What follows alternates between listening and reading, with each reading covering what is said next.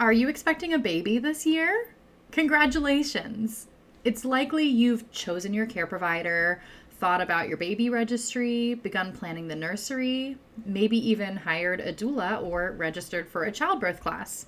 But have you given much thought to your postpartum time? Everyone wants to hold the baby, but who is holding the one who birthed the baby? Do you know about the massive hormonal shifts that occur in the hours, days, weeks, and months after your baby is born as your body adjusts from your pregnancy? What about nourishment? Have you thought about how you'll be feeding yourself after baby arrives? Everyone tells you to eat healthy, but what is healthy eating in the postpartum period? What does that mean? Maybe you're nervous about how you'll navigate your changing relationships after baby arrives with your partner, your family, your friends? How do you plan to communicate your boundaries surrounding visitors, unsolicited advice, personal space, helpers? Who are your helpers going to be? Postpartum has and always will be the work of my heart. It's the reason that I came into working with expectant and new parents and I am so thrilled to let you all be the first to know about my signature postpartum preparation webinar that I am launching this year Preparing for a Smooth Postpartum. This offering, which can be taken anywhere in the world, is a virtual class that solely focuses on how to care for the newborn parents. We'll cover the golden hour, the hormones of postpartum, physical healing, emotional healing, nourishment, movement, relationships, community, visitors, boundaries, and more. I'll take you on a journey through the first year, what to expect, and how to best care for yourself during this time. Preparing for your birth, but not your postpartum, is kind of like planning a wedding without giving much thought to the marriage itself. People do it, but it's not advised. Not many resources exist for preparing for postpartum, though, so my intention for this class is to help fill in that gap. Our first live webinar will take place on Tuesday, February 21st at 7:30 p.m. And I am offering a special introductory price of $25 for this class only. That is 50% off. The next time this webinar will take place is in April, so don't wait to jump on this offer. There's no point in pregnancy that is too early to begin thinking about how to have a beautiful fourth trimester. This class can be a wonderful gift for someone who you know that is expecting.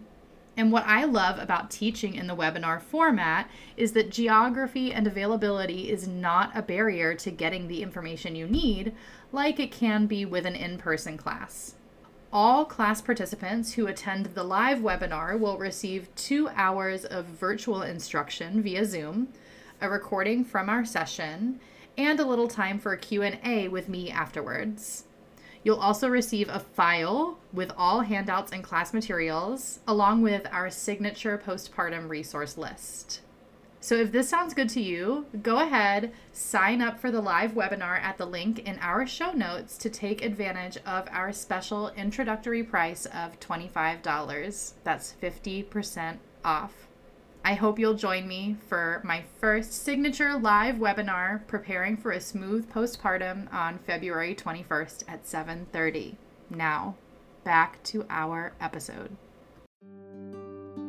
Welcome to Our Village Circle a podcast centered around authentic sharing, honest storytelling, and elevating the voices of parents and professionals alike to demystify the realities of new parenthood. We understand on a visceral level that with the joy of your new human also comes every other emotion under the sun. We want you to feel seen, heard, known, and held in this life altering stage. We wholeheartedly believe that everyone's story has something powerful to offer others as they navigate their own journey. Hello, welcome back. I'm your host, Jaylee Turner, and today we are continuing our story from last week with Lauren Bacon Smith and her doula, Casey Runk. In this part two of our two episode series, Lauren and Casey continue to share her labor and her birth story.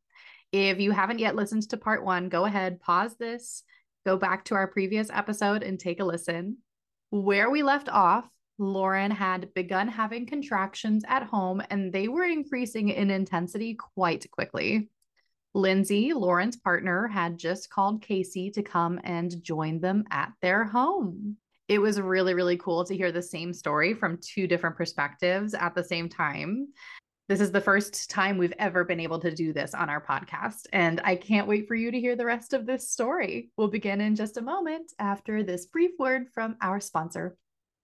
Are you trying to conceive? Or maybe you're over hormonal birth control but don't want to get pregnant. I want to tell you about the Ava bracelet, which I have been using to track my fertility for the past five years. And let me tell you, it has been a game changer. It has opened up a whole world of learning about my reproductive health that I never received in health class. Did you know that folks with a healthy menstrual cycle are, on average, fertile for six days per cycle?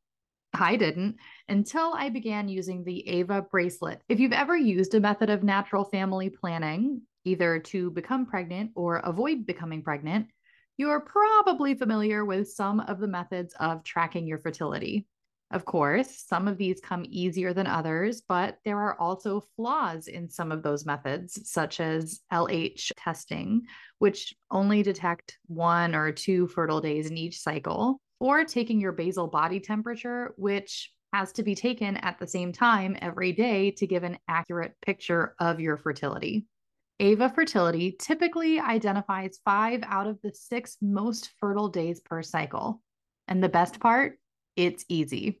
With Ava Fertility, there's no need to wake up early to take your temperature or to remember to pee on a stick. Just wear the bracelet overnight and it will collect continuous data while you sleep. You simply sync with the app in the morning to see your fertility status in real time. Ava Fertility pinpoints your five best days to either try for a baby or use a barrier method as they're taking place. Ava is often advertised to folks who are trying to conceive, but I want to empower folks who want to avoid pregnancy to consider using it too. So maybe you've recently come off of birth control. Ava can be a wonderful way to get to know your own cycle monitor the ebbs and flows of your body, and take charge of your fertility without artificial hormones surging through your system. The AVA bracelet tracks physiological signs that act as markers for your fluctuating hormone levels. This allows it to detect, not simply predict, which phase of the menstrual cycle you're in. In addition to fertility tracking, Ava displays health parameters like your temperature, your sleep, your physiological stress, and your resting pulse rate, allowing you to see in real time how adequate or inadequate sleep or stress levels can affect your fertility. Put your fertility data at your fingertips. Ava Fertility provides an overview of your cycle's length, when you ovulate, and your menstrual flow for the last 12 recorded cycles.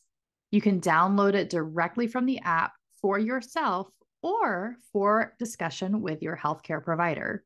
If you're trying to conceive and you become pregnant, you can continue using Ava Fertility to follow your progress with graphs, trend analysis, and week by week content for the whole nine months. I used this when I became pregnant with my second, and it was by far my favorite pregnancy app. If you're interested in giving Ava a try, visit the link in our show notes to begin taking charge of your fertility. Again, the link is in our show notes. Now, back to our episode. So when I when I got up, I had also called my mom because I I hadn't talked to my family yet, and she's freaking out in her office. Oh my god!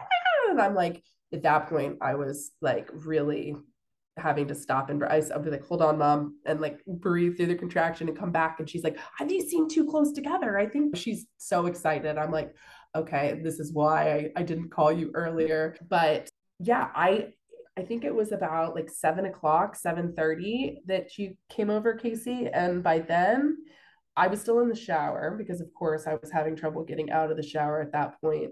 I think before you came over, you had told Lindsay to call the the midwife line at the hospital and let them know, hey, we're going to be coming in at some point tonight. And they said, okay, so you're on your way. And Lindsay, no, no, no, no, no. Like, just letting you know she's in labor. We're going to be at home for a while. Like, we'll be in at some point. Okay, so you're coming. We'll let them know you're on your way. No, no we're just letting you know.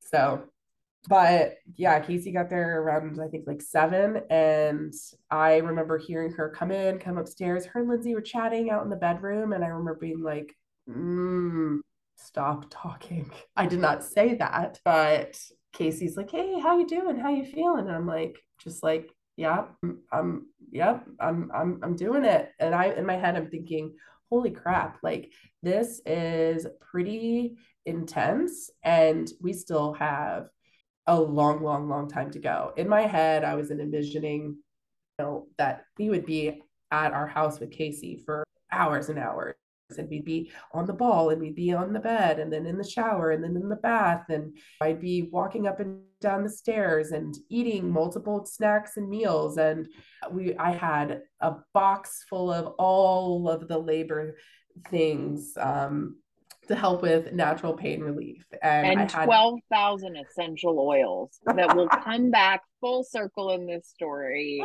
Oh my God. I had a list, like, because my husband is a list guy of, okay, when labor starts, step one, this is what you do.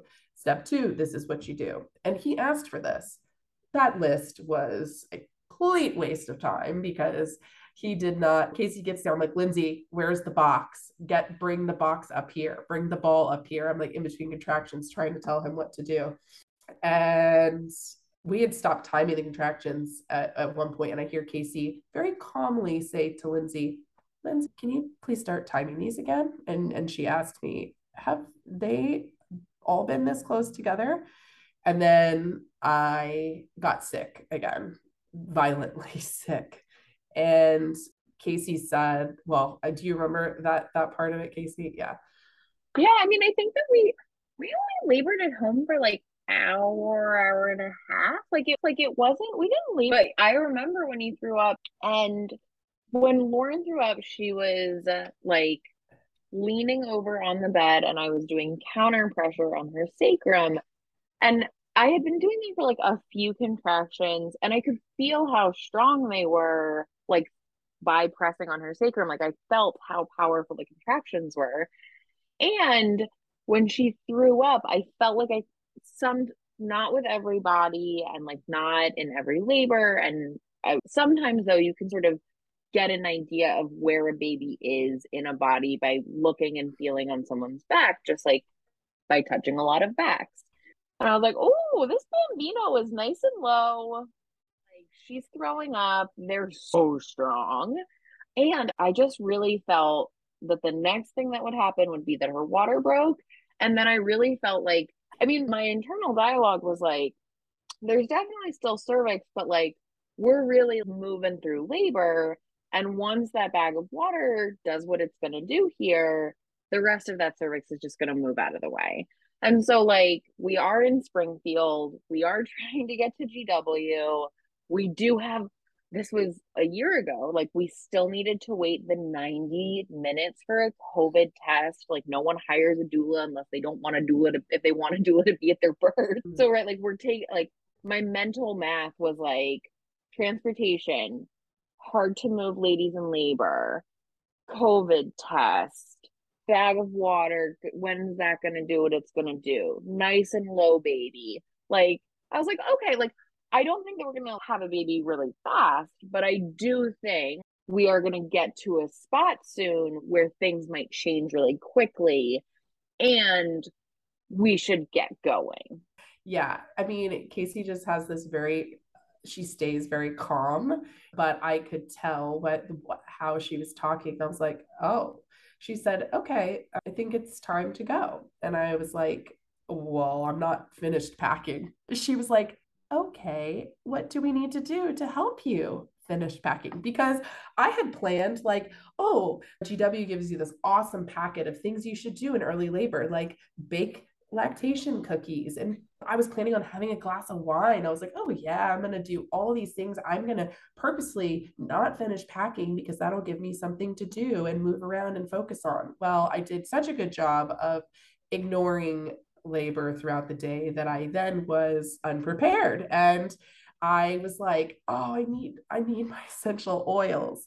And Casey was like, which ones? I was like, well, while I- she was sitting on the toilet and the contractions were bigger and bigger and bigger and you weren't quite grunty which is like grunty is things that people do like before they start to really start to push but like you were on the precipice of that and you're just parked on the toilet talking about how you wanted your essential oils and we had a 35 to 40 minute drive plus a 90 minute covid test.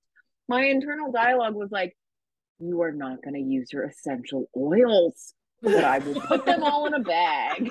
like, I was like, I just wanted these two ones, but I could not communicate at that point what which ones I wanted. So I didn't see it until we got to the hospital. And of course, after the birth, because spoiler alert, like Casey said, did not use a single one. She brought my entire box of like 20 essential oils, and I was like dying laughing. But yeah, she was like, okay, let's get this stuff together.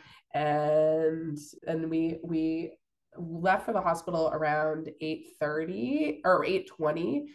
And I was really nervous about that ride because everyone says it's so, so awful. And I I mean, from what I remember at least, I feel like my contractions kind of stalled out a little bit during that. I mean, I definitely had a few, but it was it was not as awful as I had expected. I was on I was in the back seat, kind of doing a weird hovering, one butt cheek on the seat, holding on to the the bat the the driver's seat type of situation. We were all set up in there with everything just in case needed to get sick or water broke or whatever. But as soon as we got to the hospital, uh, my water did break. Like it, we pulled up in GW has a, a valet area. Lindsay basically blocked the whole driveway, left the car out there because Casey was going to come behind us and move the car into the parking garage for us.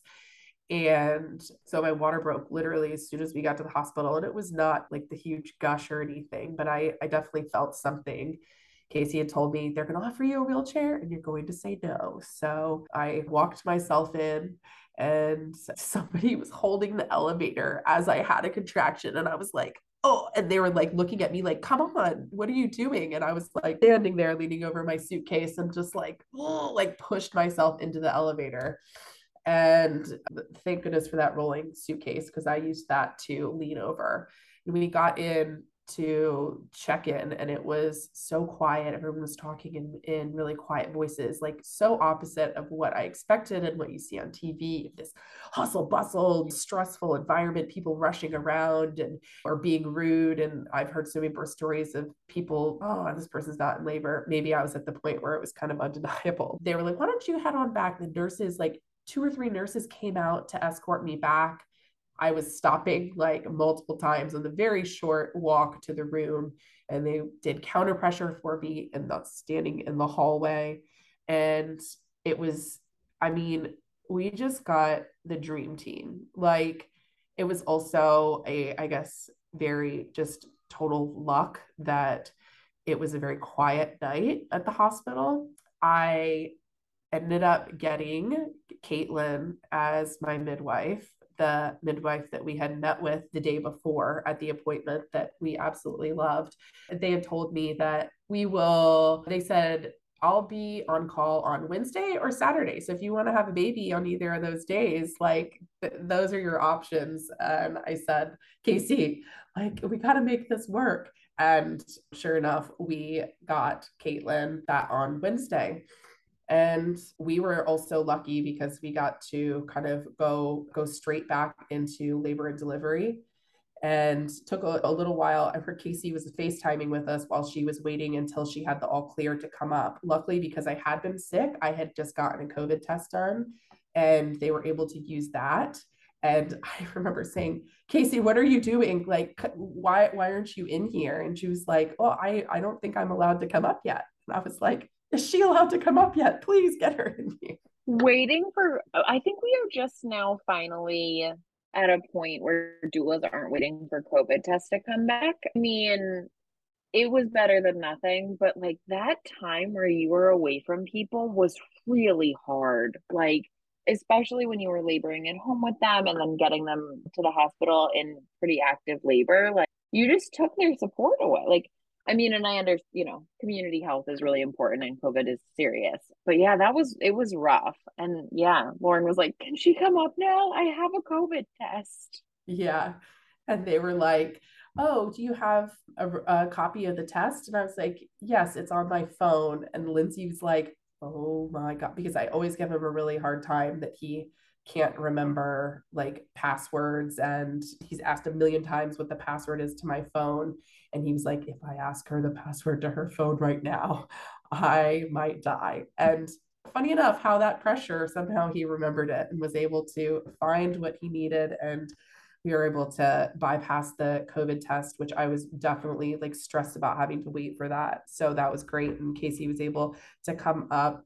And the benefit of meeting with Caitlin the day before was that I had already discussed some of my birth preferences. But like I mentioned earlier, because I moved to GW and the way that they practice, that they're just like standard practice and standard care was was everything that I that I wanted.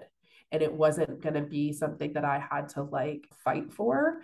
I think I did maybe remind them, or Caitlin might have even said, okay, so I know that you want an unmedicated birth and no interventions. And I think, I don't even remember like sitting there. I had written out this long, not long, but birth plan, like everyone tells you to do, didn't bring it, didn't bring any affirmations, which I wouldn't have seen anyways because my eyes were closed the whole time. But I what I wanted just kind of like happened, minus the essential oils. That didn't happen, but I didn't need that. But we had the lights out, and Casey strung up twinkle lights, and their monitors were not on. People were talking in quiet voices or really didn't talk at all. There was very little communication or forced communication with me or to me. If anyone needed to talk to me or ask me a question, it was a whisper and it would be Casey would say, Lauren, can you hear my voice? And I would maybe just give like a motion or say yes, and then whatever she needed to tell me. I thought I was going to be doing all the movements, and I did so many birth prep exercises on the ball, on the floor, all this different stuff. And I thought I was going to be doing that all throughout labor to keep things going. But I was very much a like so in the zone and just was trying to focus so much on my breathing and relaxing my body that I I would have probably stayed in the same position the entire time. I was on hands and knees a lot, which I think probably felt the best to me. So if it wasn't for Casey, I mean, I'll say making me, but in a good way, making me switch positions every 30 minutes, I guess it probably was, I would not have done it. We were only at the hospital for about two hours before Lauren started spontaneously pushing. Yeah. And so then at that point, Katie did a cervical check to just double check that all of that cervix was gone and it was so like great like have at it and and yeah it was every 30 minutes we moved and we did we also spent a ton of time on that toilet.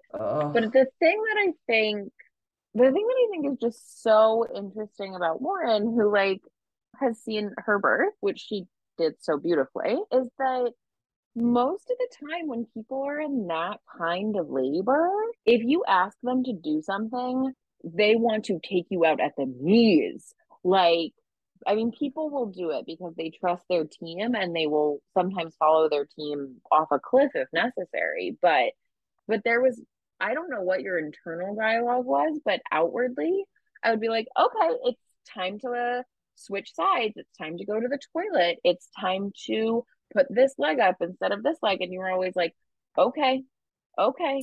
Like there was, you were just so game for everything. Like the level that you were just in your birth was so wonderful to observe. Yeah, internally, definitely was like, oh my God, no, I do not want to go back to that freaking toilet. Like, not fun. Well, really, it was the the walk there and the walk back. And yeah. Casey would tell me every time, okay, in into contractions, we are going to do this. So she would let me start mentally preparing. And then she would say, the contraction after we move is going to feel more intense. So, like, she was mm-hmm. preparing me and letting me know, like, helping me know everything that I was feeling was gonna was expected and normal, which I think is like the biggest thing for unmedicated labor is that people always say, Oh, you have to have really high pain tolerance, or I couldn't do that because I don't have a high pain tolerance. And it's a different type of pain mentally knowing that why it's happening and under and that's why also the education is so important of like knowing like what you're feeling where you're at and how to help yourself manage it is is that's really you you have to have that. So yeah so we we were like casey said about two hours there which felt like 10 minutes i started pushing. And but like maybe another 30 minutes later, Caitlin comes up to my ear and says, Okay, so it has been two hours. And I think that was the first time that I opened my eyes and like like swiveled my head at them and looked and said, What? Like, no way. There's absolutely no way that I've been pushing for two hours. Like, literally felt like maybe 30 minutes. And I was like, okay. And they said, hospital policy, we need to update the OB on call. I don't see any reason why we can't continue. You're making progress. You're doing fine. Baby's doing fine. But I do have to inform them and just let them know. So they went, did that, came back and said, yep, OB is totally comfortable with you continuing. So we continue on. They come up to my ear again. Okay, it's been three hours. And at that point, I'm like, what? Okay. And they said, we have to update them again. What normally happens is they will come in the room and just want to have a discussion with you about some options. And if you do end up needing some help, what that would look like. And I said, do, do I have to? And and throughout the entire thing, every little thing Caitlin would say, even at the beginning, like just anything that sh- that they were suggesting would would kind of like phrase just remember you have a choice or asking can i do this? Is it okay if i do this?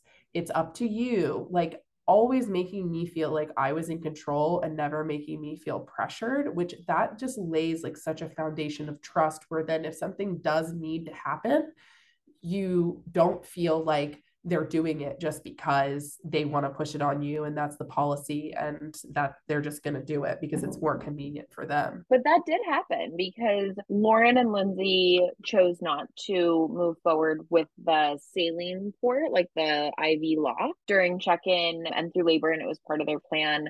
And then after about two hours of pushing, Katie did say, like, listen, like, are you open to to having this conversation again? Because some of your risk factors as to why we would need to utilize it have changed. And I, as a provider, feel most comfortable if we talk about having it now. And at that point, Lauren was like, sure.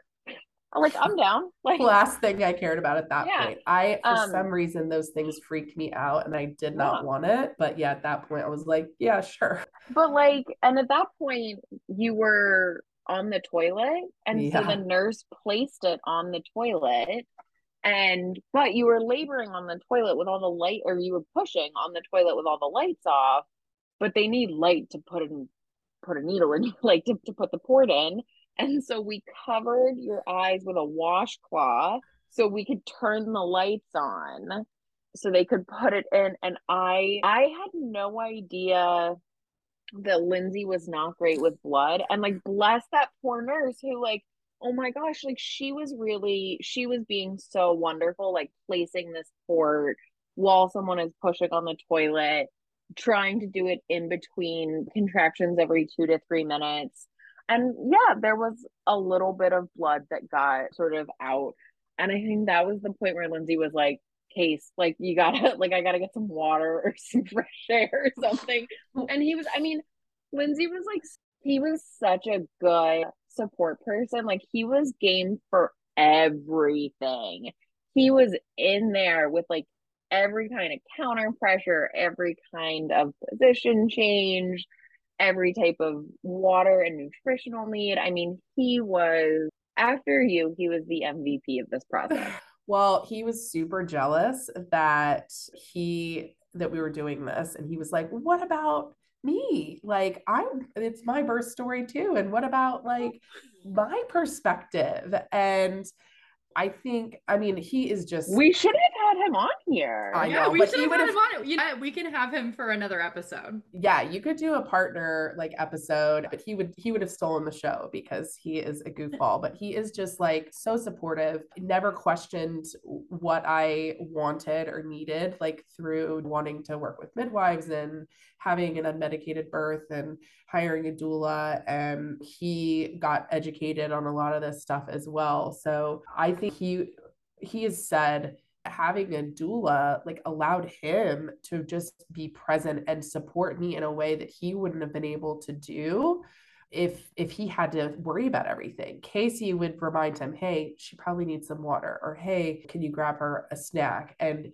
he was literally by my side uh, holding a a stroller fan and cool washcloth on my neck or back which like seriously was the best thing ever I highly recommend that everyone put that a stroller fan in their hospital bag, unmedicated or not. And he wouldn't have been able to be as present if if he had to be worrying about everything else, especially if we had not moved practices and had to be worried about every little thing that the nurses and team were doing and questioning things and fighting for me. So that just made both of our experiences so much better. By I mean, and I'm- he wore a really cute short shirt Oh, yeah. purchased by Lauren that said baby daddy on it. Isn't that the way that you told him that you were pregnant? yeah, uh-huh. Aww. yeah. So it was like a very like cute full circle moment minus my Joey confusion. yeah, Yeah. he was um, he was really yeah. He just like I mean, he could be a professional birth worker. he he probably would be really great at that actually. But yeah, so at that three hour mark when Caitlin said the, the OB is probably going to want to come in and have a chat with you, and I said, I I I think all I said was, do I have to? And I said, I can't. Maybe I don't even know if I vocalized that.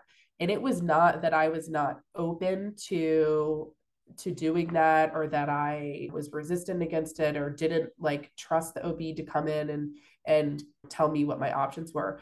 I was like, I cannot physically have a conversation. I think I even said that to Caitlin. I was like, I I I can't talk right now. I can't listen and answer questions. So that was all I had to say. And no one ever came in the room. Like I really think if someone had come in and there had been like a disturbance to the bubble that we had created in there, and I had to really break my focus, that that would have been really bad for me.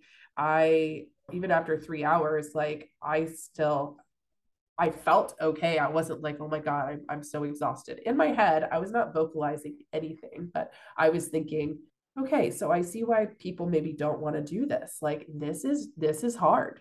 Not that i ever thought it wasn't going to be hard like at all but i was thinking oh my god like what is taking so long? I'm also not the most patient person and i like i don't know had this envision like maybe i'm going to be one of those people that's going to go in and just my baby's going to be born so quickly. I i had the plan of like breathing my baby out and very gently i'm not going to bear down. I'm not going to hold my breath and I think that part of that, not that I regret doing that for a while, but that's potentially what ended up maybe prolonging it a little bit, the pushing phase. We ended up pushing for five hours. um, which again, I could have kept going. I did not know it had been that long. I was not saying I can't do this. I don't think I was thinking I can't do this anymore, but I was thinking, what the heck is taking so long? Like, what's going on? After all of this, is this not going to end up working out? And like right around, I, I wouldn't even vocalize this. And Casey was always standing kind of to my side, to the back, saying, What you're doing is working. She never said, "Oh, your baby's almost here. You're oh, it's gonna soon." Da, da, da, because that would have just pissed me off. It's like in a workout class where they say one more, and then they're like, "Oh, just kidding, ten more." Like, okay, now I ha- don't trust you at all, and I'm just mad.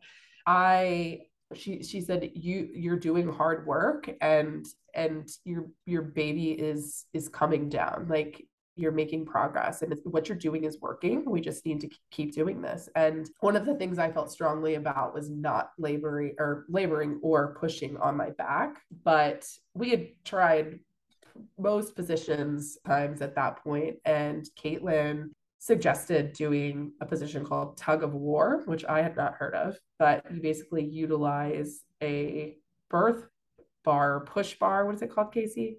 Birth bar birth labor bar? yeah birth bar yeah okay. sometimes they call them squat bars oh squat yeah, yeah. that's it no no no that's the that's the real name that's is this a bar name. class or everyone would everyone knows labor bar squat bar push bar tomato tomato yeah so they said I know you don't want to be on your back, but we would like you to try this position if you're if you're open to it. Key, if you're open to it where we're going to put this bar and we're going to tie a sheet to the top and you will use your your arms and your upper body to like pull against the sheet to kind of give yourself some extra power and your feet my feet were up on either side of the bar and again i completely trusted the team at this well i mean before i even went in but i i trusted them and i was willing to pretty much try anything to to to bring this home. So I we ended up doing that and I was trying to look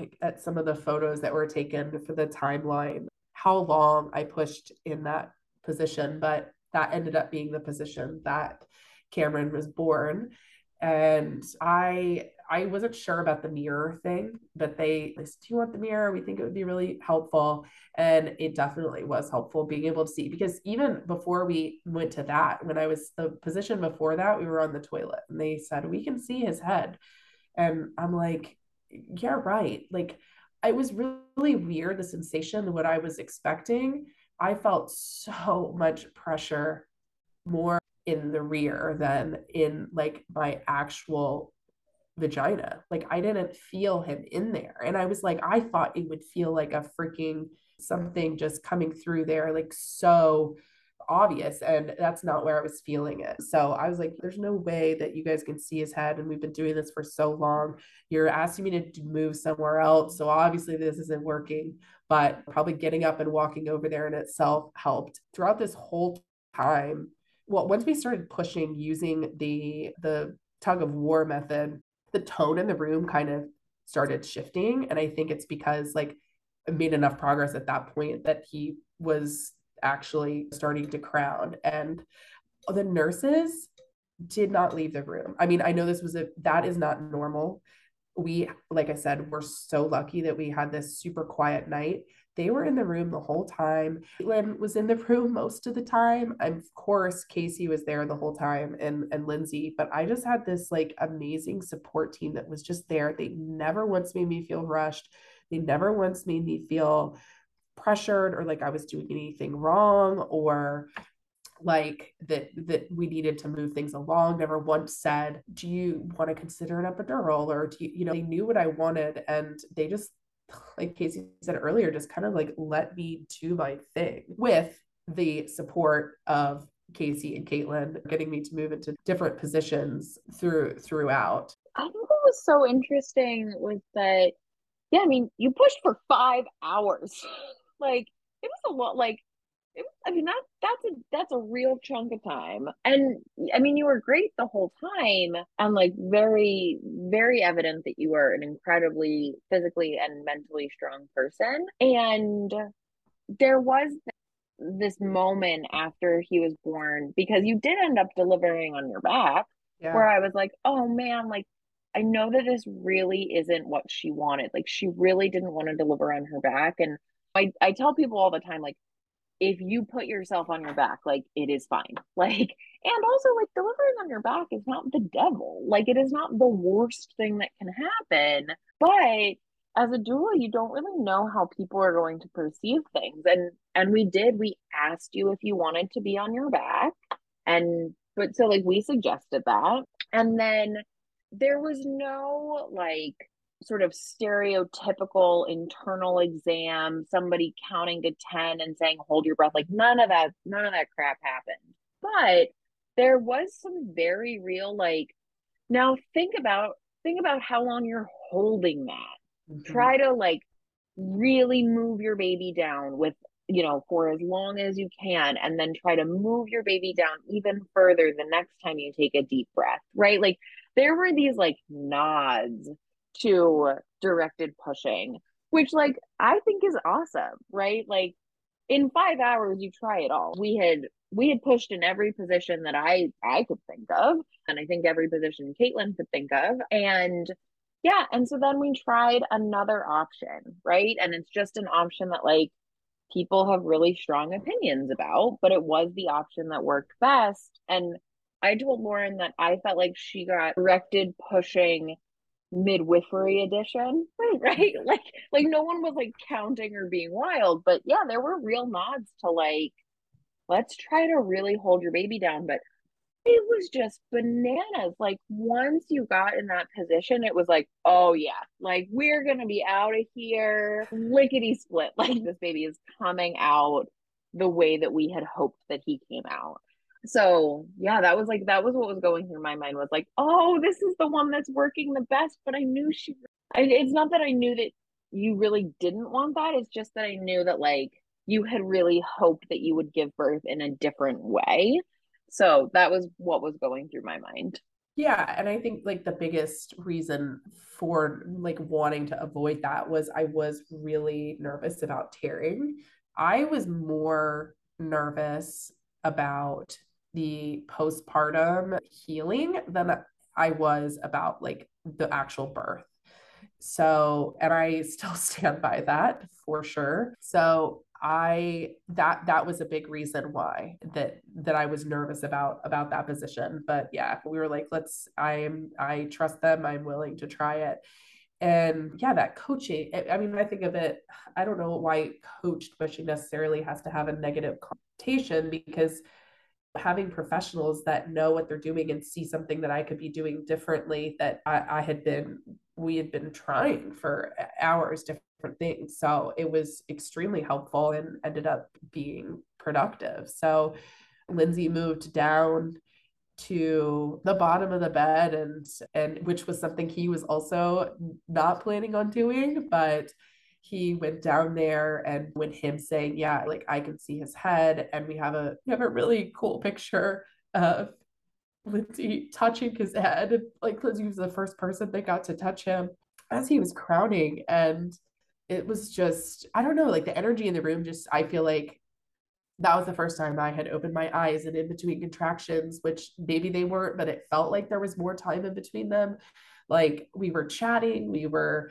kind of like people were joking like i think because it was like okay yeah we're, we're this is this is we've reached the the finish line here almost. So people the nurses were were like saying how they've never seen a baby that didn't have a single decel uh, that long of a pushing phase and that he was just like happy as could be even though he was smashed for so long so he had um, a pretty long noggin.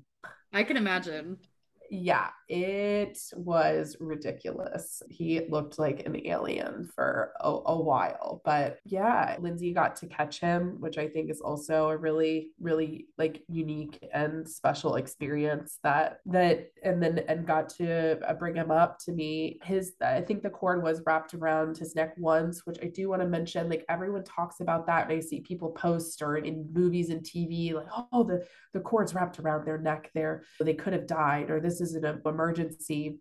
And it's like i think i i learned about it a little bit before but it's it's so much more common than people know about and that it's really most of the time not that big of a deal. And caitlin quickly slipped it over with their finger and it just uh, all of a sudden he was there. Even after five hours of pushing it just felt like this that like birth la la land you're in like that there's no concept of time. It was crazy. I didn't even realize it had been five hours until after they were wheeling me into postpartum and and the nurses were like i think i said something about four hours and they were like no it was five. You need to give yourself your full credit but Casey was there after to we we did delayed cord clamping. They let us feel the cord and feel for it to stop pulsing, which was so cool. Caitlin did ask if it was okay if they did some Pitocin after,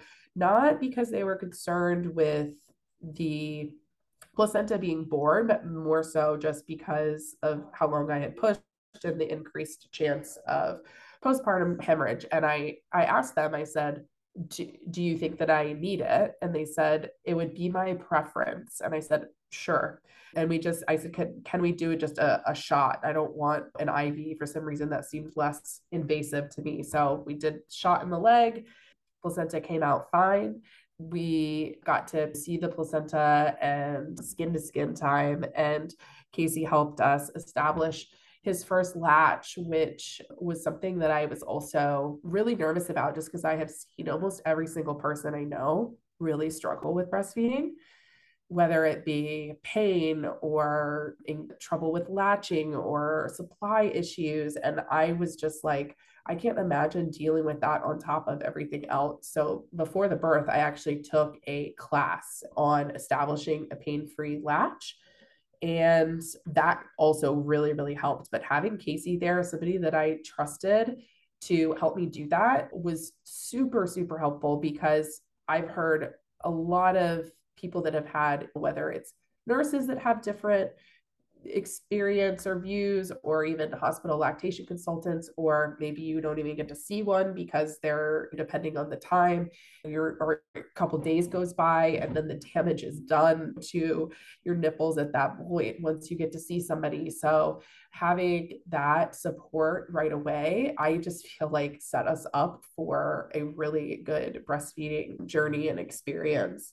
So i was just on cloud nine. I had that instant love and connection feeling. I know not everyone has that right away, and that's totally fine and normal. And I think that's something that people don't talk about, but we did have that. I just, I, and there's a, a quick video clip that Casey took where I'm saying, I just can't believe he's real. Like, he was there on my chest, and still, I was like, I can't believe this just happened and he's ours. I've spent my poor little brother, I acted like his second mom his whole life. I babysat as early as I could. I have nieces and nephews that I have just been obsessed over and finally getting to have my own baby that was here. It was just I still I still honestly can't believe it. Still yeah. can't believe I was pregnant and it's been a year. Like a lifelong dream fulfilled for you. Yeah, completely. And also I want to summarize because I I know I know that Lauren works really, really hard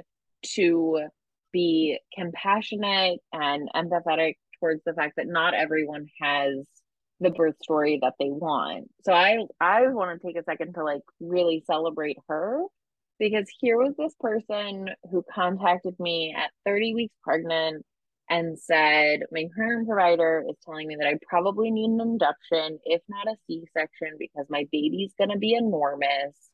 And I really want to do this by myself, like without an epidural.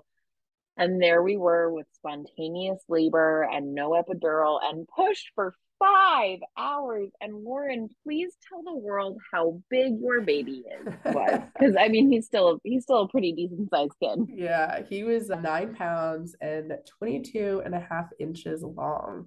And like Woo-hoo! Casey said, a massive head. So well, so, yeah, a long like, head.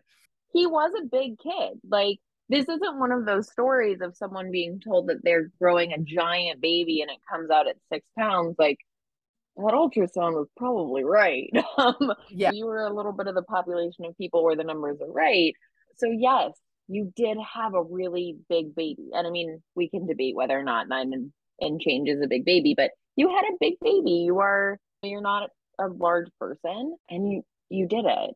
And you birthed your baby just fine and just beautifully and without any sort of wild intervention the wildest intervention that you had was a doula and a midwife saying, try to hold your baby down as long as you can during this push and try some tug of war. Like, You Yeah, should be really I- proud of the story that you have. You worked really hard for that. Thank you so much. Absolutely. Yeah, I uh, it was it was an awesome experience and I know and Casey and I have talked about this many times that if we had not switched providers, there is absolutely no way that the birth would have gone the same way. I would have ended up with a C-section hmm. because the, they're, they would not have I would doubt that they would have let me go past two hours, but three, I think probably would have been the absolute cutoff. If if I had even been able to fight them to let me go past 41 weeks, because most providers that's their cutoff. And that was a big draw for me of moving to GW is that they not only say that you can, which I hate to say like can or allow, but that they they want you to commit to waiting until 42 weeks for labor to come on spontaneously. And that but still some of it was still luck. We got the most perfect midwife for what we wanted and what i needed and we also whatever the ob that was happened to be on call that night i know that caitlin mentioned was also really supportive. And if there had been an ob that maybe had different views that maybe things would have ended up going a little bit differently. So I, the biggest thing is that that i learned from casey is when people say oh birth and labor is out of your control. You can't control it. You just have to go with the flow. Like i hate when people say that because there's so much more you can control than you realize. Like yes of course there are so many things that that can happen that you can't be so rigid of like this is how it's going to happen and this is my exact plan.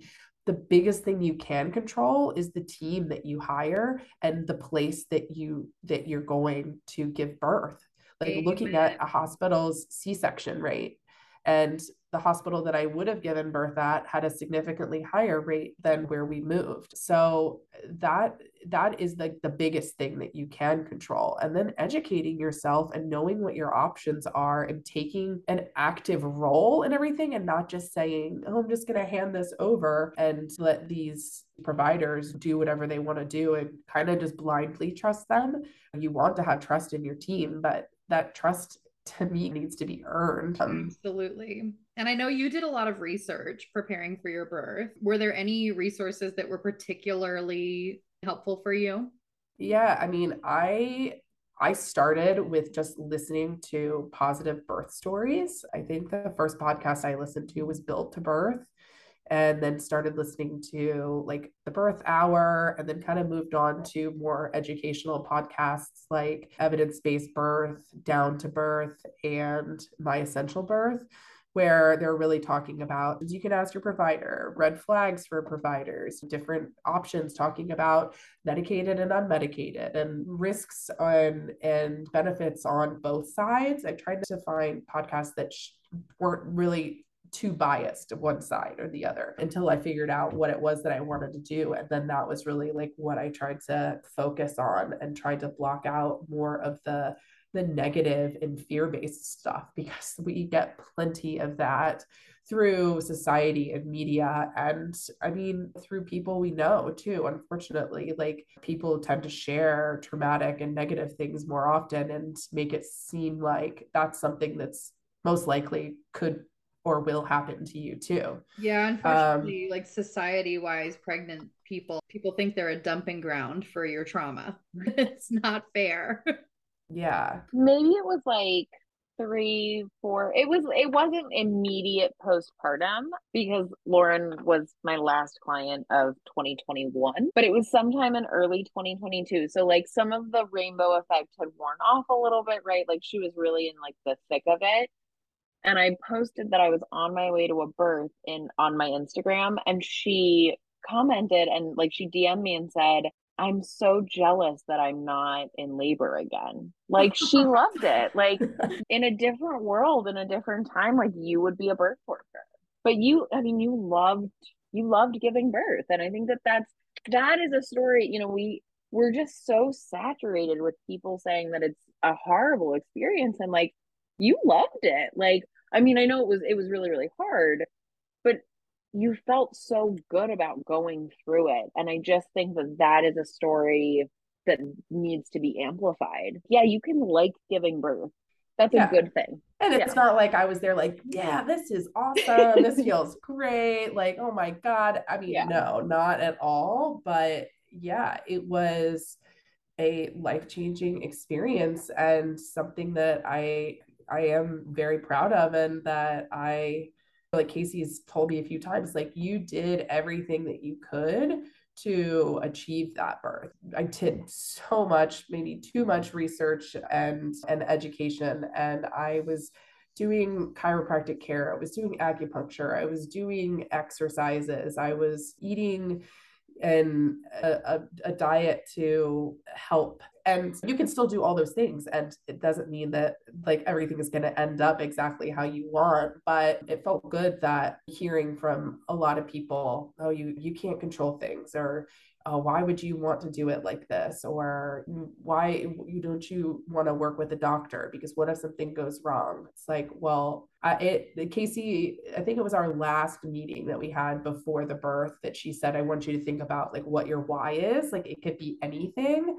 It, and for me and i i was like what what like yeah why did i start to want to do this? Like why did i want to have an unmedicated birth and i think a big piece of it was like well, because i can like why like i i trust and and am very confident in my body that i can do this and then when people start telling me oh you can't or i don't know that just like fueled my fire like watch me and yeah we did it You did it. It's amazing. Like I I'm so inspired by this story and actually I have a client right now who's in her window that I think would really benefit from hearing this. So I'm going to probably share this with her as soon as we're done. yeah Uh, totally Yeah.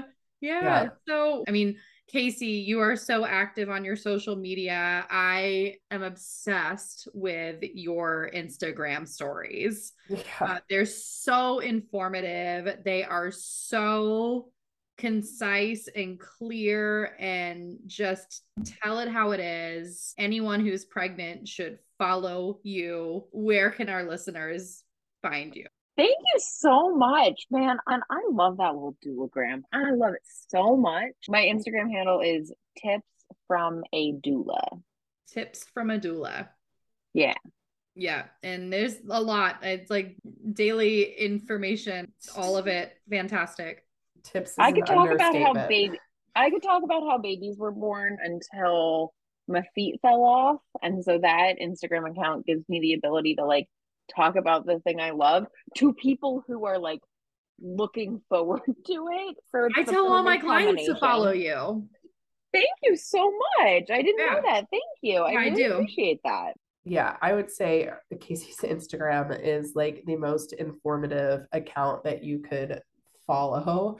Mhm. Uh, and I keep telling her, I'm like, oh, how do we get this to blow up? Because everyone needs this information. Because it is, like I said before, it's it's evidence-based information, and she cites where she gets the information from, and she shares studies. It's not just like these kind of like theories or beliefs. Well, it's the way you share it too. Yes. It's, it's it's shared in a way that is very logical and easy to understand. Thank you so much. Both of you are so nice. And also, like, thanks to Lauren for talking about her birth on a podcast with her doula. And also, like, thanks for hiring me. Like, you didn't have to hire me. I- you would have been, did. you would have been just fine without a doula. Like, you have got, you have got some big lady balls. You are really, you've got a lot of, you've got a lot of like chutzpah. Like, you are a, you were a force.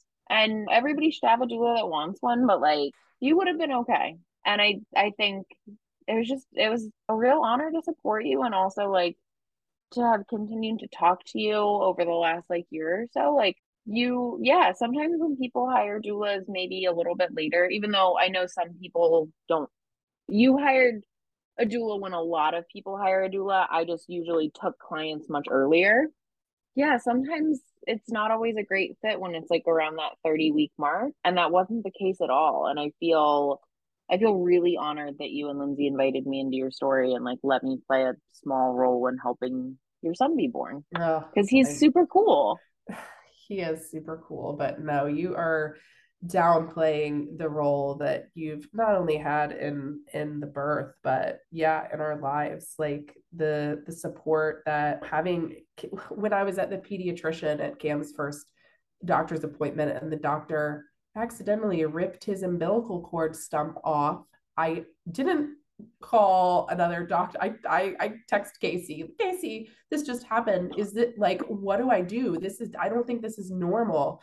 Like Casey came over to see us and we debriefed. And like I mentioned earlier, I'm constantly messaging her and asking her still questions about the birth and or just about birth in general. And yeah, I'm I am I'm jealous of her that she gets to live in this amazing, powerful, cool world of birth and maybe in a yeah well we need more doulas in the world yeah yeah so, yeah. oh, my social media, you can connect with me on Instagram. My account is better with underscore bacon.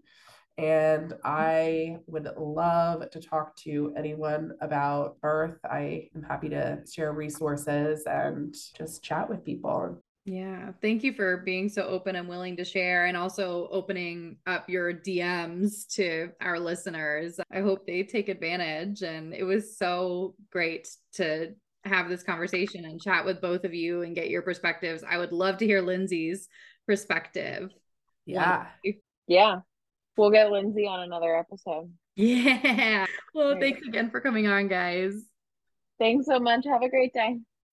Thanks so much to Lauren and Casey for sharing their story with us. It was so awesome to hear. I enjoyed this conversation so much, and I hope you did too. You can find links to all of the resources that we talked about today in our show notes. And don't forget to visit the link in our show notes to register for our signature webinar, Preparing for a Smooth Postpartum on February 21st. I hope to see you there. And join us next time as we meet Dr. Erica Statman, the owner and chief physician of Maimonides Chiropractic since 1998. Dr. Erica has always embraced family care and particularly enjoys caring for children and pregnant women. She specializes in pediatrics, prenatal chiropractic, postpartum chiropractic care, newborn evaluation, and management. She is also active as a lecturer to birth care professionals on the subject of the benefits of chiropractic care for pregnant women. Together, we will discuss chiropractic care at first in general. So, what is it? What are the benefits? Who can benefit from it? And then we begin to debunk some of the general misunderstandings that have developed about this healing modality. We then move on to discuss chiropractic care in the context of her specialty, pregnant women and children, and what constitutes a good care provider in any discipline. I've been a patient of Dr. Erica's for about two and a half years now, and I was thrilled to finally have the opportunity to ask her questions about her work that I have been dying to ask since I met her. I enjoyed this discussion, and I know you will too. If you like what you hear, feel free to follow, like, and share this podcast with anyone you feel may benefit. We have a great community on Instagram and Facebook at Our Village Circle, and our website is www.ourvillagecircle.com. Until next time, bye bye.